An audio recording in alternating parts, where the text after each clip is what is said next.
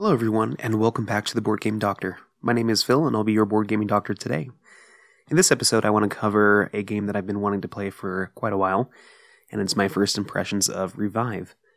This is a game designed by Helge Meissner, Kristian Amundsen Østby, Eilif Svensson, and Anna Wermlund. Art by Gjermund Bohne, Martin Mottet, Dan Roth, and Jesse Topfer and I apologize for any mispronunciation there. Published by Aporta Games, weight 3.4 out of 5, currently rated 8.2 out of 10 collectively, and ranked overall 267, published last year, 2022. The theme of this game is that you are uh, a new civilization that has revived itself out of hibernation. After 5,000 years, the terrain has changed. It's ready for people to come back out and repopulate the Earth. You're doing this in a very Euro mechanism heavy style by playing units out onto the board, either people or buildings, moving up a couple of tracks that are on your personal board, and playing cards to your tableau as well in certain fashions to be able to gain resources and spend them to explore, you know, flip over tiles on the main board and populate them with your own tiles.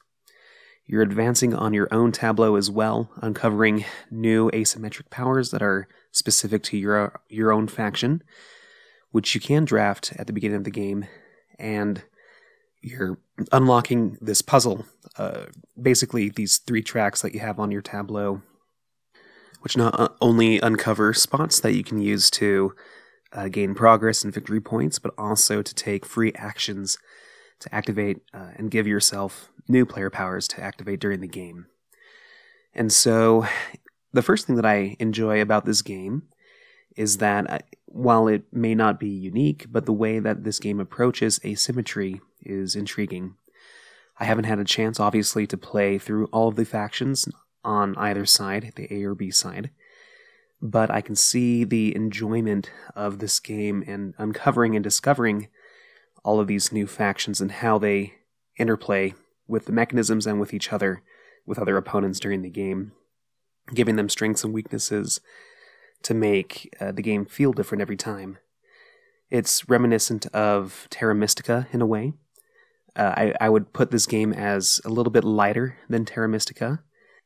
I feel like it has a bit of similarity uh, when you compare the you know asymmetric factions that you're playing with giving you certain strengths that you can use during the game, but in a in a lighter sense, right? I, I feel like there aren't too many ways that this game has to maneuver with to make all these you know asymmetric factions feel completely different. But I think there's enough here to make it feel reminiscent in a somewhat streamlined and lighter fashion. In this game, uh, there are plenty of tracks to move up, and this is kind of reminiscent of Terra Mystica as well, where your personal track on your tableau has three different branching options, and you can choose to move up them based on the knowledge that you have of how they give you free actions during the game, which are different depending on the board that you use. And I believe this is draftable as well. And so you can combine these two uh, factions and uh, track boards basically to create different combinations that might work better than others.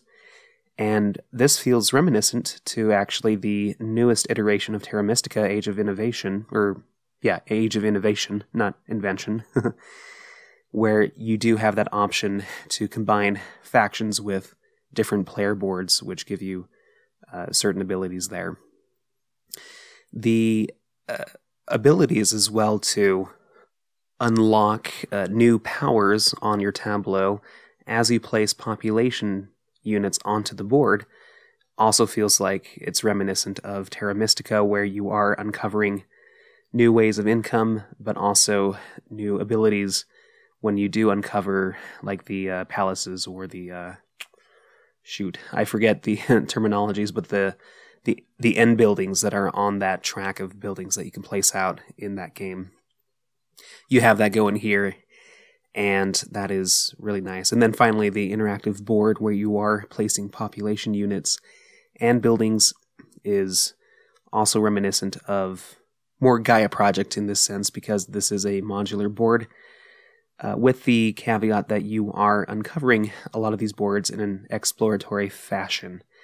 And so that adds a little bit of replayability and uncertainty to the game, which feels different and is appreciated in this Euro game. One of the major ways that you gain resources and play actions is through playing cards onto your tableau. You have, at the start of the game, four different areas to play cards, and you tuck them in under your tableau using either the top half or the bottom half of a card to activate what is there. And this is reminiscent of one of my favorite games, Lisboa, uh, where you do choose which side of the card to use to alter the game. Uh, other games that include this have been more popular in recent times, such as Lacrimosa from last year as well. There's a cool option to chain different uh, cards on top of each other that have certain icons where you can, yeah, play them in in columns on top of each other. And if you match the color to the tab that you can uh, place onto your columns, basically, it's hard to explain. I forget the terminology from the actual game.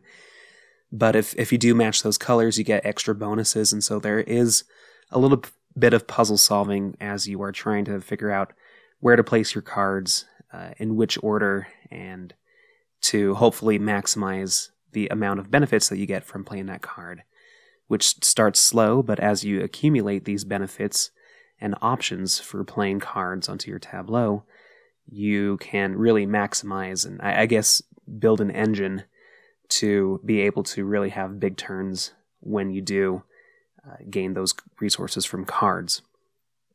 There is a way to reset the board as well. You can hibernate, uh, very somewhat similar in a fashion to games like Concordia or recently Nucleum, where you can reset your hand or your board state basically. Wiping uh, another game that this actually reminds me of is Mombasa, where during the game you may be able to discard cards from your tableau to a resting place, which is like your discard.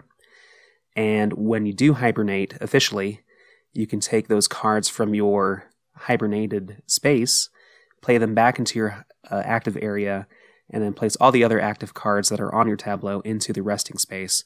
So when you next hibernate or activate an action that allows you to take some cards from your resting place, if possible, then you can kind of divvy out uh, which cards may be played with which, thus increasing the amount of uh, strategic uh, placement of these cards to be able to ma- once again maximize efficiency in gaining benefits when you play them to your tableau in conjunction with some other cards. And of course, there's a market row of cards that you can purchase from uh, during the game as well. In all, you know, this feels like a game that has a mixture of popular mechanisms from Euro games, as I've discovered while playing, and I believe that's led to its success recently in the last year because it does feel familiar to a lot of players who have enjoyed these popular board games in the Euro style and they've come to this game. And I feel like things have been tweaked a little bit to make it more streamlined and somewhat easier to understand, which uh, makes it a very smooth game to play. While having a central board to interact with, there's not as much player interaction as I thought there would be.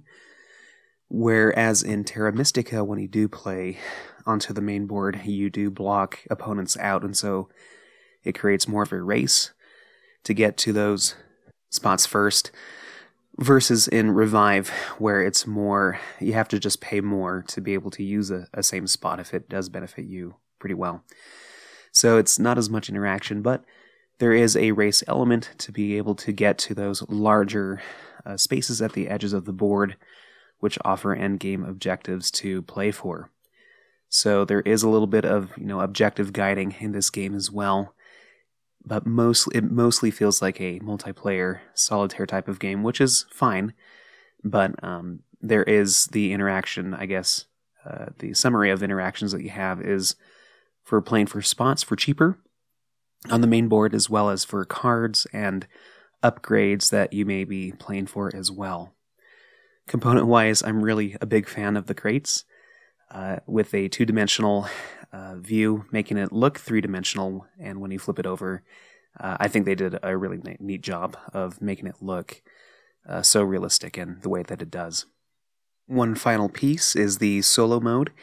You have a timer that you're counting down on, and I guess this reflects the actual multiplayer game as well, where the game is end is triggered when the last uh, scoring tile has been uh, obtained by a person. You get this by prog- progressing up your own track and uncovering them on the board, etc.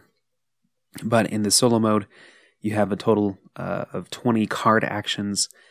Uh, so whenever you play them, you can play any other action one at a time, you know, back back to back with each other. There's no AI that you have to modulate or run, but you do um, move that tr- time tracker down one space when you play a card. And so you are trying to maximize, once again, the cards that you play and make sure that you're getting as much of a bang out of those uh, cards and resources that you get to be able to progress throughout the game and utilize them correctly. And so there is that puzzle element to it as well. A similar setup to the solo game as games like Ark Nova, which I appreciate, kind of a beat your own score, race to the finish type of thing to uh, keep it contained and not as complicated as some solo modes are. So, in sum, I really enjoyed this game. This falls very neatly into a well developed and well designed uh, Euro style game. and I think it's very appropriate for its weight. It's got a lot of replayability. And if this game were available online readily for me to play, uh, since I do not own a physical copy, I, I tried this out online on Tabletop Simulator. Um, it, I I wouldn't return to it on Tabletop Simulator un- unless I had a physical copy, or if this were readily available on, say, Board Game Arena or something like that. And if it were, I would definitely want to play it a few more times and see if it does uh, scratch that itch that I get when playing these games. I don't know if it quite makes the cut for me to be one that I would really dive in headfirst. It falls in the similar vein as does Terra Mystica, Gaia Project, and those types of games, which I feel like have that competitive and strategic ceiling to them, but it, it it's not the same mind space that I want to be in. I one, I guess you know the theme of it is is okay to me. I there are other games that I think I would rather gravitate towards for theme, but also for the uh, gameplay that is offered. Uh, for me, I personally enjoy the replayability that comes through cards, hence my love for Rosenberg games and other games like Ark Nova and Earth and the like. And so, while I really appreciate and respect Revive, I think I would definitely give it a, a couple of more times just to see if it does uh, cross a barrier for me to uh, to really reach the echelons of a game that I would want to invest a lot of time and effort in to understanding it strategically. But nonetheless, it is a very fun game even after its first play, and uh, perhaps perhaps that's part of the reason why I I've really enjoyed games that are really tough to grasp and understand after the first game that in, involve a lot of repetitions to really dive into what makes the game tick and how to get better at the game as well.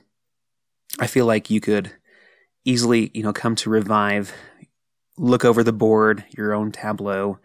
If you have a basic understanding of what you might expect as you uncover your spots onto onto your own tableau and what is on the available on the board, you can have a pretty good approach to you know uh, ha- approaching the game strategically and having an end, go- end goal in mind as well as intermediate goals in between. And it's not too difficult to be able to, I think, score well in this game. I think it would take a lot of effort and replayability to score very high, and it is obviously a game that I think more experienced players would play better at compared to new ones. But I think the amount of repetitions that it would take to get there aren't as many as I th- as I think it seems. I think it wouldn't take too long to get there with this game, just because it's so streamlined and um, not as nuanced or as, I guess, rough as games like Agricola or like Splotter games, which I don't know, they they just feel different enough that you'd want to re- really replay it, explore them, and you know get into the nitty gritty. Uh, but you know, this is a very smooth and polished game that I think has enough replayability, for the average board gamer and board gamer group. And I think it's worth a shot if you haven't played it already, if you do enjoy medium to medium heavy Euro games. So, those are my thoughts and first impressions on Revive. I hope you enjoyed them. And let me know on Board Game Geek. I have a blog there, and I'll link a link, put a link to it in the show notes if you want to comment let me know what I got right or wrong about Revive. And I enjoy interacting with you. But hope you schedule an appointment with your board gaming doctor real soon, and I'll catch you on the next one. Take care.